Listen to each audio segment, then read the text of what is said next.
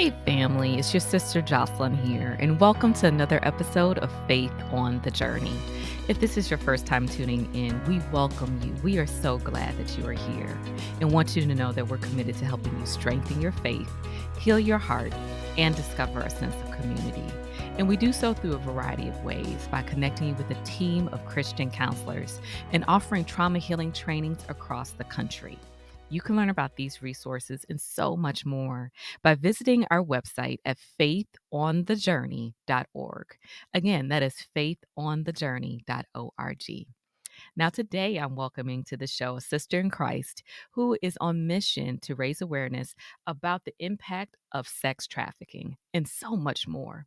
Michelle is a visionary author, speaker, pastor, and nonprofit founder. She's also a catalyst for transformation. Michelle is the author and co author of seven books, including Brave and Beautiful and Brave and Bold, an interactive series that empowers teens in life and leadership around knowledge to protect themselves from sex trafficking and victimization. She's here to speak about her story and her work with us today.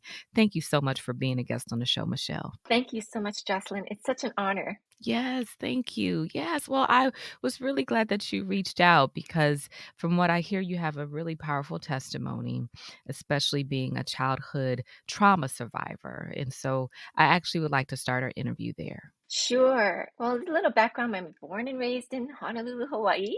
And I uh, Japanese family, you know, and my mom, thankfully, was a very loving mother. But my father, you know, had a very much of an anger issue, anger problems. And so from the time I was a toddler all the way through senior in high school, I experienced, you know, different situations where I experienced um, domestic abuse, you know, violence, physical abuse from my dad, as well as verbal abuse. And, you know, just living in a household of walking on eggshells, you know, not knowing um, what is going to make him upset and you know um, violent and it was just living in a lot of fear. Um, thankfully i had my mom though but at the same time it was you know she was getting violence against her as well and as a little girl observing that as well that became the the norm you know so to speak in our family. I remember Jocelyn, as a little girl, my favorite place was being curled up in a ball, you know, um, in the dark closet of my room just to escape the chaos. I mean, it was like a almost like a retreat, but it was a lonely place. And I think it's just a great metaphor of how locked up I was, you know, as a little girl. And it just fed into um, what I didn't know at the time, but a lot of self hatred, a lot of self rejection. You know, it's not only the physical abuse, but as we all know, when people speak words over you, um, that can go into your heart, right? And just begin to believe those lies as your core beliefs about yourself. So that's really formed, you know, from a young child. I just had a lot of self worth issues. And so I think as I grew up, I wanted so badly my dad to love me. I, I didn't perceive he did. He provided for the family and whatnot, but the emotional connection was really not there. The interest in my life was not there. And so I wanted so badly to gain that. You know, I could have gone in different directions, right? I, I, I could have rebelled and addicted to drugs or just hung up with the wrong crowd. But for whatever reason, I chose to be the performer. You know, like I, I thought, well, if I get straight A's or if I win this contest or if I do well in school and do this situation, then maybe dad will love me. And I was just one of those great performers, but nobody knew that behind the mask that I wore, you know, in school that was was just a very scared, broken girl. You know, so that's a little bit of a background. Yeah, yeah. I, I want you to talk a little bit more about you use the word mask, which is a buzzword for me because my first book was about how we wear a mask to hide our pain. And I actually am writing another book on that topic around performance, the mask of performance, which people don't even realize is there, the mask of perfection, and where those roots can be from, and how it's difficult to keep that mask up. You get tired after a while performing. And so, for you, how was it continuously wearing that mask? How was that for you? How did it impact you, your self esteem when you would perform and still might not have received the response you wanted? Kind of what was going on with you as you navigated life wearing this mask? Well, if you want to talk about my, you know, childhood and teen years, uh, I didn't, I wasn't really self aware of what I was doing, right? You just are trying to cope and, and trying to gain whatever sense of value you can through performance, right? And so it was a secret. What my home life was a secret. Nobody knew, you know. But I think as I grew older, performance obviously still continued into my adult life. Then the Lord began to do that self awareness, you know, that healing journey began as a young adult, like probably started my like early 20s, like 20, 22 when I first got married that kind of opened up the can of worms with you know having somebody love you and marry in marriage it's like pushed all the buttons you know that i didn't even know were there.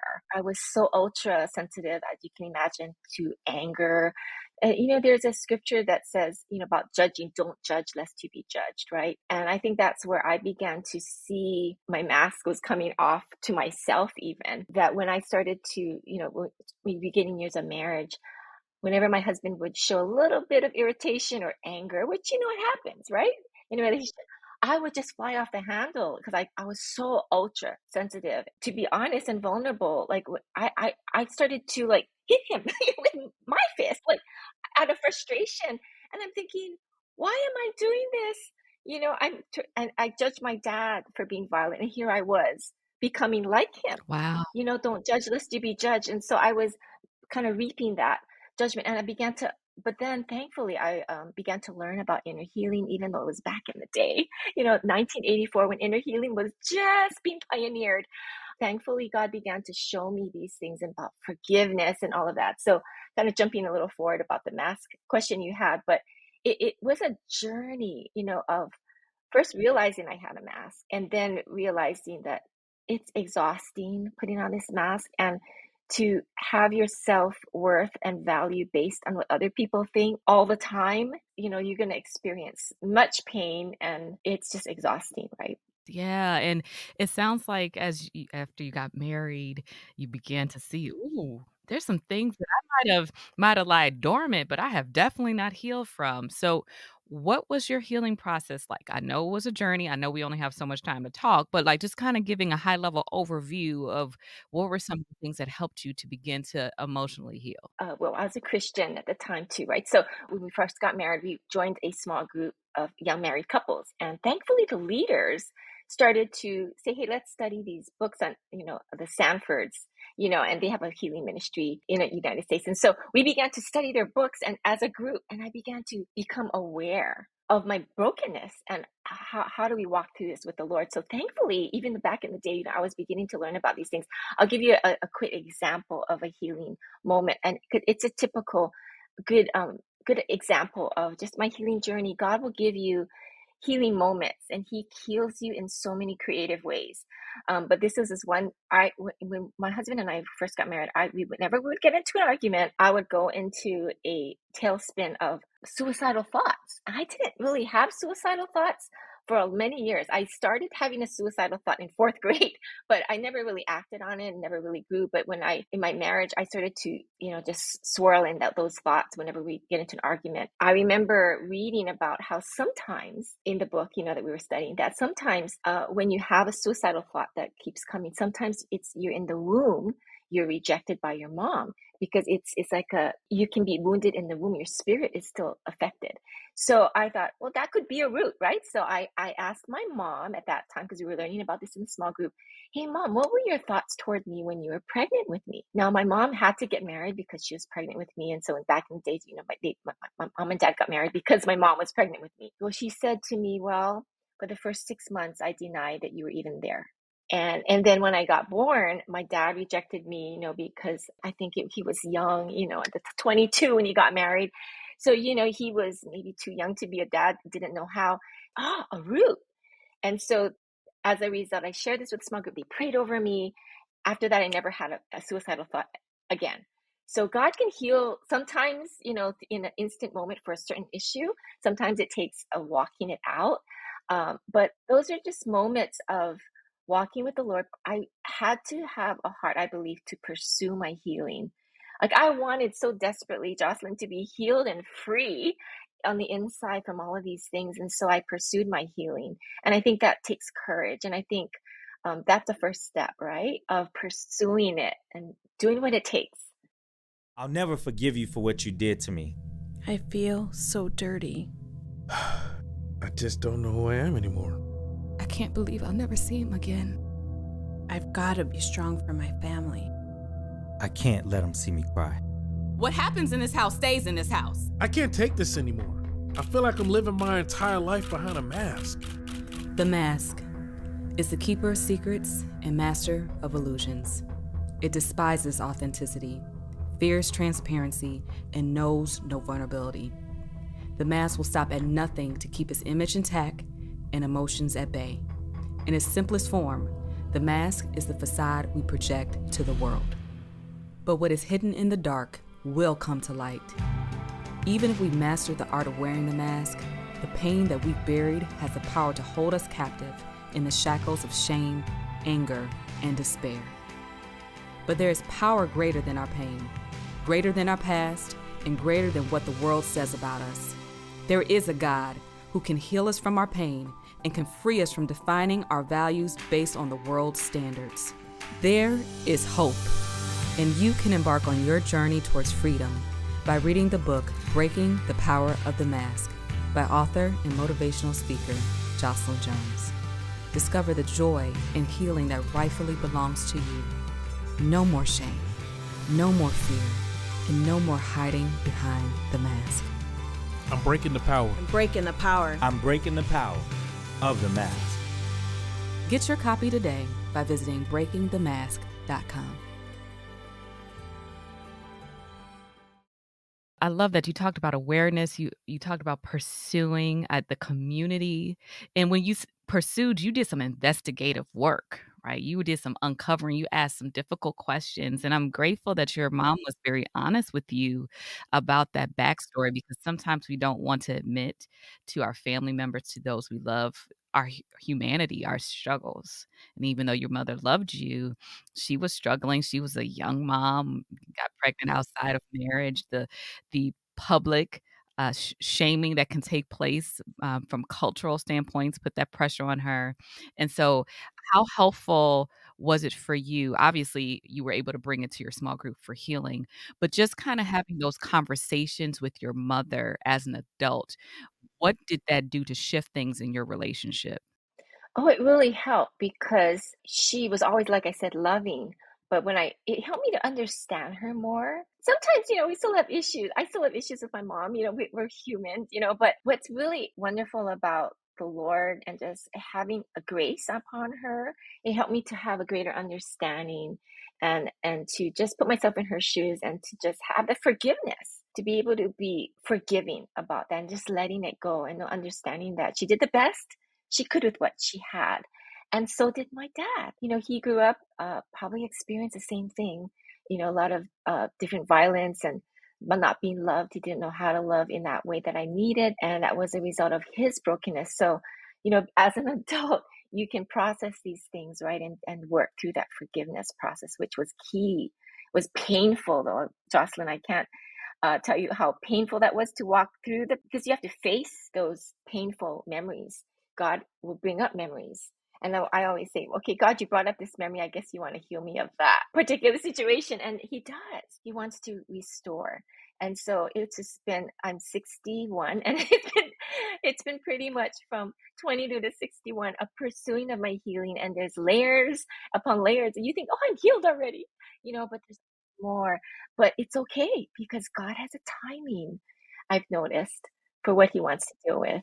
I love that you said layers upon layers. I use the analogy of an onion. It's kind of like you're pulling back the layers and you're like, oh, wait, there's more. Oh, it's a little bit deeper here. Uh, but in this pursuit, this lifelong pursuit of healing, God is with us along the way. And so I just appreciate you sharing openly uh, how difficult it was. I, I tell people when it comes to healing, the work around healing, in order to heal, you have to hurt. You have to face this pain. And it sometimes you're like, I don't even want to deal with this. I don't want to feel it. But just because you might suppress it or ignore it or put it on the shelf does not mean it's not there. And it'll continue to show its face in your life if you don't get the support and begin to do the work around your healing. Yes, I couldn't agree more, Jocelyn. And, and then, then God bring, you know, goes through the healing process then of building you back up and helping you to see yourself as He sees you and the immense, incredible value that He has put in each one of us, right? And, you know, the Japanese culture, which I grew up in, has a saying, the nail that stands up, you pound down. You know, I grew up in that mindset of culture you know even here in hawaii sometimes we have that feeling like don't don't think you're so special you know got that kind of comments and so i had to learn what is kingdom culture? What what does god say? You know we're we're meant to shine in humility but we meant to shine to glorify god Mm-hmm. in the highest right? And so what does that look like? How do how do you walk as royal king's kids? What does that mean to be a daughter of the king? And what what kind of words how that he sees you. And so that's been a whole other journey too, right? To rebuild what was never built in the first place or were stolen away. Yes, to fully embrace your identity as a daughter of the most high. You know, that is that is something that's a process for us. And with that, I appreciate the fact that you had community, you had a a husband who was there to support you as you were growing in your relationship with God. Now, you have done some great work. So, around ministry, about establishing a nonprofit and writing books and speaking. So, where did this journey begin for you in terms of transitioning to stepping out and answering the call? Again, it's an act of obedience and passion, a mixture of both, you know. I, was a school teacher for 14 years in public school, and then my husband planted a church, and I, I just love ministry. I love ministering to especially women and events and creativity. I love all that. And so I just began to jump in, you know, feet feet first, you know, just jump into ministry, helping out with the church. When you plant a church, there's a lot to do. And so I just kind of was faithful in the little, whatever was placed in front of me from, you know, ironing tablecloths to making potluck food and sweeping the carpet, you know, just all of these different things, right? And then in 2012, I had an encounter with God and I we had a purity camp, so to speak, our teenagers. And I guess it just, it's a long God story, but just in a nutshell, he called me to, to me, you know, Michelle, there's something much bigger in the future when I was doing this purity theme conference or I'm sorry, camp for our high schoolers.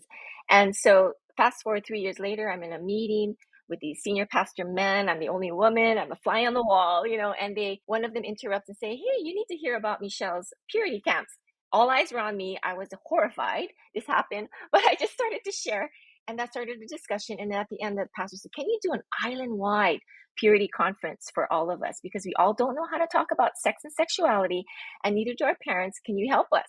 And with me not knowing, coming from a very small family sized church, I didn't know how to do a big event, but I wanted to just serve. So I did the best I could. And it we, we had our first we first event uh, in 2014 September. We had 600 high schoolers and then 300 parents. We did a parent track and so much healing, so much equipping on the subject. I thought we'll do this every few years. I had no vision, but long story short, within nine months of the first event, I got calls from Canada, Philippines, and Singapore saying, We heard about explicit movement. Can you come to our nation and do a conference. I thought to myself, what? I can't do that. Like, what? You know, but it was a whole God process. I don't have time to tell you that. It could be a whole other podcast in of itself. But so many supernatural miracles happening. But it was an act of obedience because I, in the time, I didn't see myself as somebody who could lead something that was global or something that, you know, could even grow. And so what long it turned into a nonprofit because we started, we traveled the next year to two countries. It started to grow and we're going into our 10th year now. Basically, Explicit Movement is a ministry that cares about equipping youth, young adults, parents, church leaders, a community on sex and sexuality topics that are very difficult and many times avoided. But our young people, right, need to have guidance, a godly perspective, and if we're silent, they're only hearing the world. And so we really care about raising the next generation, you know, and releasing them into their fullness. And a lot of times these sexual brokenness issues comes in and there's so much pain, as you all know, in our young people in these areas. And so we just want to bring healing, equipping, and uh, just yeah, you could be in the family, church families in this as well. That's wonderful. That's so exciting. And I, I know you said God was just unfolding new levels and new things to you, and you're kind of looking like, wow, look at what God is up to. But with everything that's taken place with your ministry, there's some work you're doing around sexual trafficking. Is that correct? Human trafficking, especially around healing in that arena. Yeah, so it's interesting how God will use our past, sometimes the things we're most ashamed about, to bring him the light of the, his glory. It's so it's, it's, it's shameful things he makes beautiful, right? It, it really help people. So that's kind of this, the connection I think with this um, with this whole uh, sex trafficking area that we went into in 2019 the lord said to us you know to add this to our what we cover. We cover sex abuse pornography all these things. And so we added that and then about a month later i just have to tell you uh, god encounter i had in the shower with minding my own business. God doesn't oftentimes speak to me in a two-way conversation but it was one of those rare times. I saw this vision of this publication um, floating in front of my eyes and basically uh, I asked, had a conversation with God about it, and He said, "Oh, this is a publication for teenage girls to empower them uh, for against sex trafficking victimization." And I said, "God, that's an amazing idea. You're so smart. You know, I don't, I don't think there's anything like it because it was beautiful. It was like magazine style." And that I saw, I saw the pages and everything. And then he said, if you do a Christian version and then a secular version, and if you do it with excellence, if you do it with excellence, it's going to go global. Now, I didn't know about the global part, but I knew it was an assignment, so we worked on it. And in 2022, we launched Brave and Beautiful, which is a four volume journey book set for, for teenage girls, middle school, high school, and women of all ages actually love it for themselves. Three quarters of it is all about empowering identity, uh, emotional health, vision for your life. Because if a girl has those things, they're already less vulnerable to be trafficked in a world where traffickers are often classmates and friends. No way. Can you say more about that? Uh It's in our neighborhood. Yeah, the pimps, you know, they, they train up the young people to be the recruiters. And so it happens, I would say every community in America, you just don't hear about it. You just don't know about it because it's, you know, it's hidden. And the news doesn't always, you know, talk about it. But frontline workers in the in that anti-sex trafficking work, yeah, they ha- they're a bit very busy with pretty much happening in every school in Hawaii, in middle school and high school. And so you know, it's happening everywhere. So that's why we wanted to bring awareness and equipping to the tactics of groomers. So teenagers are aware. And as you know, boys can be trafficked too. And so in Hawaii, 20% of victims statistically are boys. And it's local people, local girls are getting trafficked. It's not, we think it's, oh, it's the foreign girls from other nations coming in. It's that, but it's also our local girls in our communities, where even where you are too, Jocelyn. So we want to care about this issue. So uh, we have Brave and Beautiful for teen girls, and we're working on Brave and Bold for teen boys because boys need confidence too. They need to know their identity in Christ. They need so emotional, and they also need that help and also just equipping in areas of pornography, sex abuse, and um, sex trafficking, which are the three sexual topics we do cover in the last fourth volume because they're all connected. Uh, high correlation between 98% to 99% of all victims, frontliners tell me, that have had sexual abuse in their past. It's a huge correlation and um, something that happens. So we really want to address those things in an age appropriate way.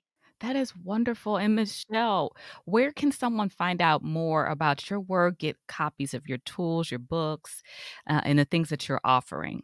Yes, you can go to explicitmovement.org explicitmovement.org. And you can look at the you know, Brave and Beautiful is right on there, and then Brave and Bold for boys is coming up. So I'd appre- appreciate just check it out because you want to care about your own daughters, your own granddaughters, your own nieces, your own the teenagers in your church. We all are spiritual moms, dads, you know, of these young people. So we want to protect them and empower them. In life and leadership is basically what it is. Yes, so good, Michelle. And and is there any final words that you will offer someone who's experienced some form of sexual abuse or abuse in general, it doesn't have to be sexual, who is seeking God's healing? What words of encouragement could you offer them? Oh, I would like to just tell you that there is so much hope for you. Like as you pursue God, this is God's heart is to restore and to help you to step into the fullness of who He created you to be. There is beauty and treasure in you, and He wants to free you of all the things that are holding you back. And his healing virtue is pouring out on you and and he will guide you as you seek him he will guide you in your process he's faithful in doing that so i just want to encourage you that he loves you so much and your healing is so much part of his heart Amen. Thank you so much for being a guest on the show with us today, Michelle. I so enjoyed learning about your work, your ministry, and your testimony. Thank you so much, Jocelyn, for this opportunity, and love to all of you listeners. Yes, yes, thank you. And thank you so much for tuning in to another episode of Faith on the Journey. I'm truly encouraged by the work of Michelle, and I hope you are too. Be sure to check out her website for resources. And also, if you are looking for a Christian counselor when you're seeking your own healing, please visit our website at faithonthejourney.org. Again, that is faithonthejourney.org. Also, if you enjoyed today's episode, you know what to do please leave a five star review and subscribe. This will help us to get this message out to the world. So that's it for this week, family. Thank you so much for tuning in. And until next time, you stay encouraged and you keep your faith on the journey. I'll see you soon, family.